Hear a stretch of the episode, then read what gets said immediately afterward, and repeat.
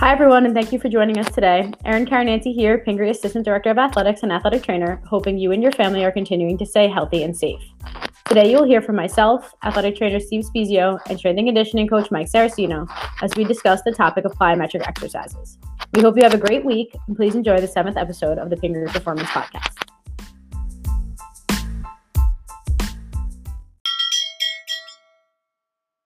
Hi, everyone. Welcome to the show today. Joined today by both Erin and Mike. Hey, guys, what's up? How you doing, Steve? Hey, Steve. Doing well.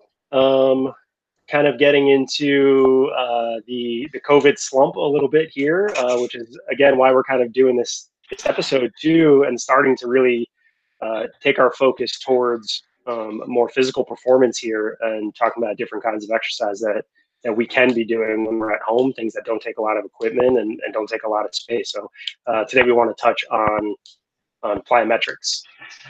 So Mike, run us through what plyometrics actually are.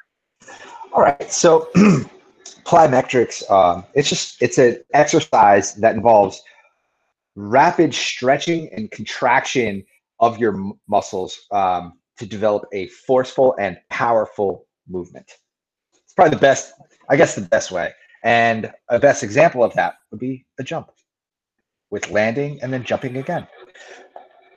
So in physics terms, and the way I always understood this, in physics terms, where strength, muscular strength might represent work, meaning work as we know it in physics is force times distance, right? So we take some kind of force, apply it to some kind of resistance, and push it over a specific amount of distance.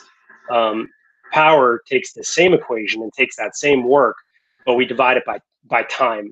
So if we're taking force times distance over time, that means the amount of work that we're doing in the shortest amount of time produces the most amount of power. Yes. And then like in a lot of, you'll read a lot of articles where they measure that based off like ground reactive forces, you know, amount of time you spend on the ground in between your strides. And actually just kind of getting there. That's why sprinting is one of the more important and more specific things for an athlete to do, is because it's the exact ground reaction force, ground contact time as you would have in a game. That's why we like sprinting for training.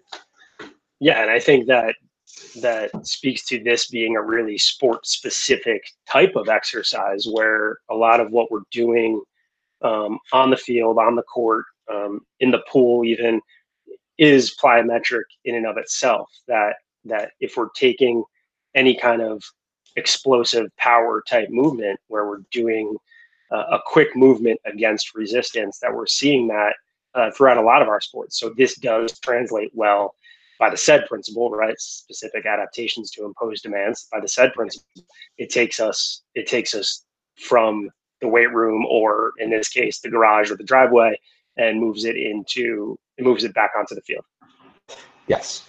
Yeah. And it's one of those things that it can be done year round, and it doesn't have to be phased in. And you have almost unlimited access. If you have a 6-foot by 6-foot area of just ground that you can jump and land on, you have a really, really large exercise menu in front of you.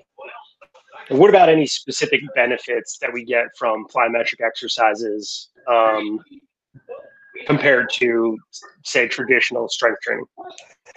Well, I think I always go the beauty of plyometric exercise for me and for jump training and all that really is, number one, it's going to teaching an athlete how to land properly, and applying the appropriate mechanics for landing and takeoff is going to reduce the likelihood of injuries. And you guys know this from the amount of, jumping and landing that ACL rehab athletes are encouraged to do. I mean, that's a huge part of the ACL rehab protocol, is jumping and landing. Because what it does is it bolsters, your ligaments, your tendons, all of the areas that are surrounding the joint. And it's going to help kind of create a protective response just innately from athletics. So if you look at like a sport like women's basketball, right, the mechanism for an ACL injury mostly in women's basketball is when they're taking off on one leg, right, and then they have to come down awkwardly on the other leg. That is a programmable and trainable aspect of the sport that you can now bring into your weight room. You can bring it on the field. You can add it on to post practice. When I was training Villanova men's lacrosse, we did extra plyos on Tuesdays and Thursdays, right? Just kind of at the tail end of practice, it was low to mid-level plyometrics. I mean, we weren't doing, you know, the depth jumps with 48-inch boxes or anything like that, but we were jumping and landing, right? And trying to pattern that into their general movement to help reduce the likelihood of those ACL tears.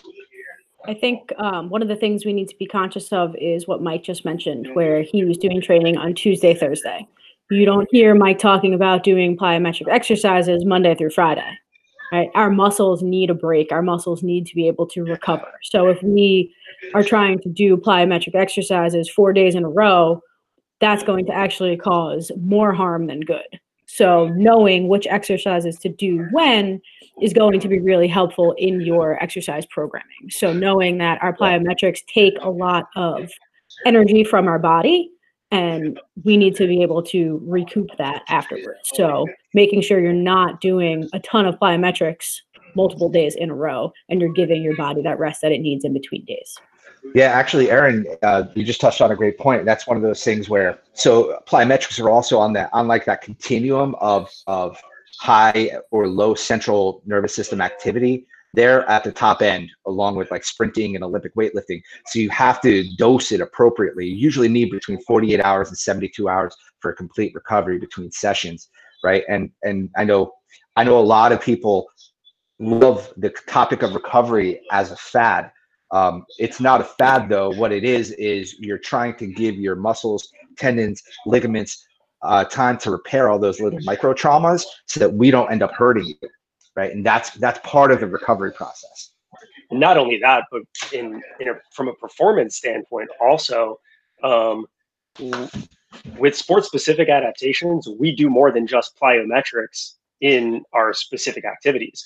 So in terms of an all-encompassing performance style training, it's important to train other types of activities other than just plyometrics too.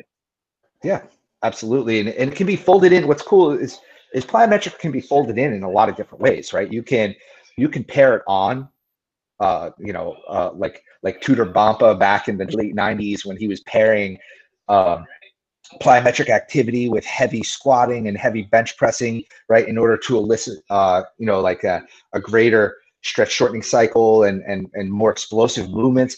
But you can also do it on the front side of your workouts. And I actually think that for youth athletes, especially, which is kind of the audience that we're hitting, that's probably the best. Bookend 10 to 15 minutes at the front side of your workout, on Monday and Thursday, right? That's all you need. I think a lot of us get caught up into watching the videos of athletes like Odell Beckham Jr. going through what looks like to be, an obstacle course, to train quote unquote plyometrically or explosively, but really it's very simple, jumping and landing and making sure that your joint structures are in the appropriate position to handle the land properly. I mean, that's the magic of it right there. Right. We don't need to have that 12-inch box to be able to do box jumps right now. You don't need to be able to jump 6 feet in the air onto a box right now. We are in the house. We are using the means that we have. And like Mike just mentioned, being able to jump up and land in that small space is all we need right now to be able to train this without giving this part of our training up. And there's the way when I look at like plyometrics and programming, I have four different planes of movements that I'm looking to go, right? I have a vertical plane. I have the long jump, broad jump, right? Then I have the transverse plane, and I also have lateral. So jumping left to right. Now, inside of those four categories, you're talking each category. I mean, I could think of six vertical jumps off the top of my head that don't involve equipment, right? The box is nice. The box is a nice place to begin because what I think, and this is another area that gets very confused, the height of the box is not there to challenge you to jump higher. The height of the box is there to reduce the gravitational forces on your joints, right? So a box jump is actually easier on your joints than a vertical jump. But if you don't have a box to jump to, landing on the ground is fun. And I think, Mike, you stressed on on this earlier, which was the importance of the correct joint positions. Yes. And correct joint positions not only reduce those forces, not only reduce our likelihood of injury, but also train us for things like ACL prevention, which you had mentioned earlier, how to properly decelerate our bodies as opposed to just accelerating them. So those eccentric type movements. But it also makes us more efficient in our movement patterns, and it gives us the strongest way to move. So when we talk about form, not only does it protect our joints and our bodies, but it actually puts us in the best position for perfect performance at the same time. Yeah. It's the only way you're going to optimally express force is in a good position, you know, because the second, like let's take a second to think about a front squat, right? The second your hips pop up in the front squat and your shoulders don't lead, right? The back end comes up higher. You're now forcing all that work on your lower back, right? How much stronger are your quads, hamstrings, and glutes than your lower back? Exponentially. But you're almost taking them out of the equation with just one slight movement fault, which can be very easily corrected. And plyometrics, there's no different in plyometrics, jumping, landing, and running. Yeah, those movements will translate into some other things that we do. For example, your ability to decelerate after a jump to slow your body back down, meaning we're not jumping on or landing on straight legs. We're absorbing that force through our joints to land back into that squat position. Those motions, if we perfect them, will translate into performance on the field. For example, being able to slow our bodies down to change direction. So it'll actually make our movements faster and more explosive too when this translates to on-field performance. Right, because it's taking those tendons and those ligaments, right, and it's thickening them up and bolstering them so that when it comes time to stretch, that potential energy is just so much more there than if you have laxity in those structures. Right. And we think about the analogy of a spring, right? If you have kind of a loosely packed spring, it'll work and it'll move and it'll be flexible, but it's not going to snap back as hard as we want it to. So when we talk about potential energy, we load up that potential energy in a loosely packed spring. It's not going to explode backwards as much as we want, but the more we train it to get that stiff, tightly packed spring, then we'll be able to load that potential energy to a higher degree than we would have normally, which makes that movement so much more efficient and so much more explosive. And and I think it's also important for us to frame it in terms of reality of like we've mentioned, it's a trainable quality of strength, trainable quality. So we can start at point A and we can get to point B.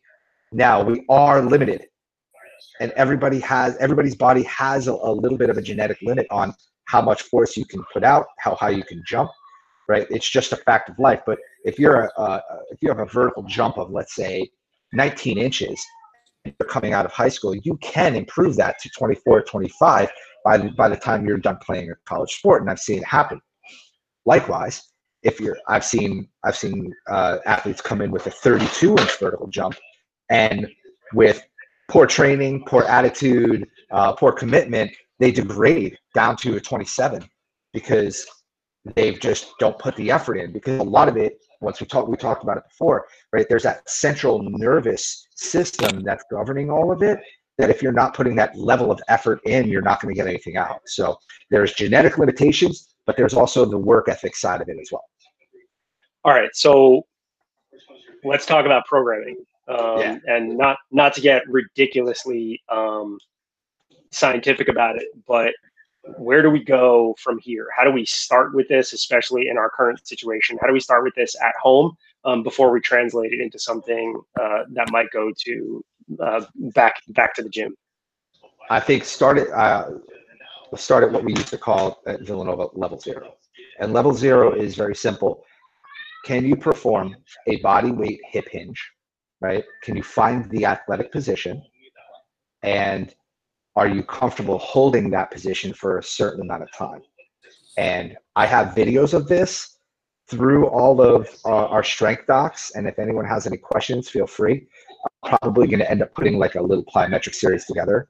So, and then that would be a bilateral. So that's 2 feet connected to the ground, hip hinge or RDL, and then moving into a single leg, because eventually you're going to progress up to to single leg jumps and lands and stuff like that. That's just kind of part of the continuum. So you want to be able to make sure you understand that first. And then moving into, I would say, I always find the vertical plane easiest to teach. So a basic vertical jump with 50% level of effort put into the jump for a couple of weeks, 2 times a week, and then just start moving the needle from there. And I think it's important to remember too, as we're getting started with all of this stuff and talking about programming, if you have questions about this stuff, please reach out to us. Don't expect you, especially just listening to this and not being able to see demonstrations, to take this information and run with it unless you've done this before and you've had eyes on you before. Sometimes it's easier to have eyes on someone and get that visual feedback, or even the possibilities of doing this in front of a mirror or on camera yourself first before we start doing anything. So that way it can translate well into perfect form as we go along doing it too. I think that's really important, especially because a lot of those rapid movements, because once you add speed, you're adding complexity to a movement that generally you might not be able to feel while you're doing it, but you might be able to see either in A, real time, or B, in retrospect. Either having someone who has a trained eye or having your eyes on it after the fact or during it will kind of enhance your learning curve on all the jumps and stuff. Yeah, and as with any kind of physical activity, we can't stress safety more than anything else. Making sure we're not doing more harm than good to ourselves, especially at this time. And when we are remote, knowing what resources that you do have available to you, whether that be a parent, whether it be a sibling, a friend. We talked in our last episode about the accountability buddies and making sure we have someone that we're doing things with to keep us accountable. So if you have one of those for exercise, you can use that person as a resource. You can use us as resources as well. So making sure that you know what your resources are right now to make sure that we're keeping ourselves safe too. Absolutely. And actually, you brought up a great point with the safety, is that part of safety is also not overdoing it and following like a sound logic behind set and rep scheme, right? When we talk about the amount of sets you do times the amount of reps you do equals your total volume. You should never, especially as a youth athlete, you should never have your total volume of jumps for the day exceed 23 to 26, right? I know that kind of goes against what we're told in the NSCA, whereas, when we can start training plyometrics, they want us at 200-foot contacts a week or something like that. But less is always more. Especially with a high level of risk, right? You're increasing your risk when you're increasing the speed of the movement. So with that risk, with a developing structure of our muscles and our joints, especially at that age, that 14 to 18-year youth athlete age, I'd rather err on the side of caution. I would say 2 to 3 times a week, no more than 23 to 26 repetitions per session. One of the things that can come up with plyometrics, especially exercise in general as well, but one of those things is what we call delayed onset muscle soreness, right? One of the reasons why we're not going to continue to push our muscles too much is because we need them to recover. You might have worked out on day 1, day 2, you feel pretty good, and by day 3, your muscles are sore and stiff, and you're wondering, why is this happening, right? That's a total normal occurrence. Happens to everyone. It can happen sometimes hours after, but usually it's that next day or the day after where you're going to start to feel that soreness. Eventually, that's going to start to go away. Your body does adapt. When we engage in certain exercises, we increase our intensity, we increase our resistance. That's going to start to dissipate, but it is totally normal for our body to feel sore. And that soreness is actually forcing our body to adapt to that increase that we're giving it. Right. And what we know about DOMS too, and this is kind of just to put a little bit more context to it for those who are going to go through it and to kind of indicate what they're feeling.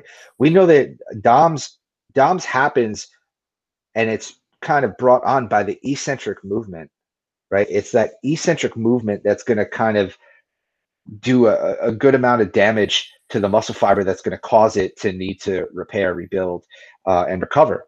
Now, when it comes to DOMS, You're going to experience it. You're going to feel it. Usually, like you said, like you might work out on Monday. You might not feel it Tuesday at all, but Wednesday it hits you like a ton of bricks, right? But you don't want to train while you're feeling the effects of DOMS. You could do other stuff. You could do light, low impact stuff. You could do recovery-based movements. You could do mobility work, all that kind of stuff. But the hard training should be held until after you have kind of come out of that cycle of DOMS. And you're going to, I know personally, I experienced DOMS for about 3 weeks. If I'm going from a dead stop where I haven't trained for a month, like when I was coming off of my back surgery, I'm coming in, it took about 3 weeks for me to stop feeling DOMS. Now, a youth athlete, it might only take you guys 2 because your bodies are in a much better position to recover than mine. I think one of the things that you said is the most important, where you want that active rest. You don't want to completely rest your muscles and stop doing everything, because then you're just going to reset that clock. If you are using that active rest, using your rest to let your muscles recover. Light activity. Right now you can do a light jog, a walk, even if you have an elliptical, something like that, but you don't want to push your body to the brink again. Right. Exactly. And that light activity is actually going to pump that lymphatic fluid through, and it's going to clear out what's sitting there. And I mean, theoretically, like this is still very theoretical, but like all those companies like Normatec talk about flushing the lymphatic fluid, but your body actually can naturally do that, provided you just keep moving. Yeah. And one of the other things which we've talked about on a lot of our other podcasts is the importance of sleep and nutrition. The importance of sleep and nutrition is huge in muscle recovery. If you're not getting the sleep you need, if you're not getting a proper diet, your muscles are not going to recover as quickly. So your nervous system won't either. Right. Your CNS just won't. Yeah. Your CNS just won't want to fire if you're not sleeping and you're not eating well and all that. That's a great pointer.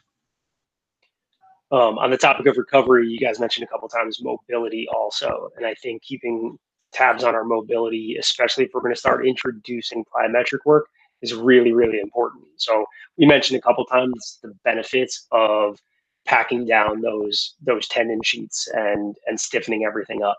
That has a lot of benefits in plyometric work. It has a lot of benefits in agility work. But like everything in life, we need everything in moderation.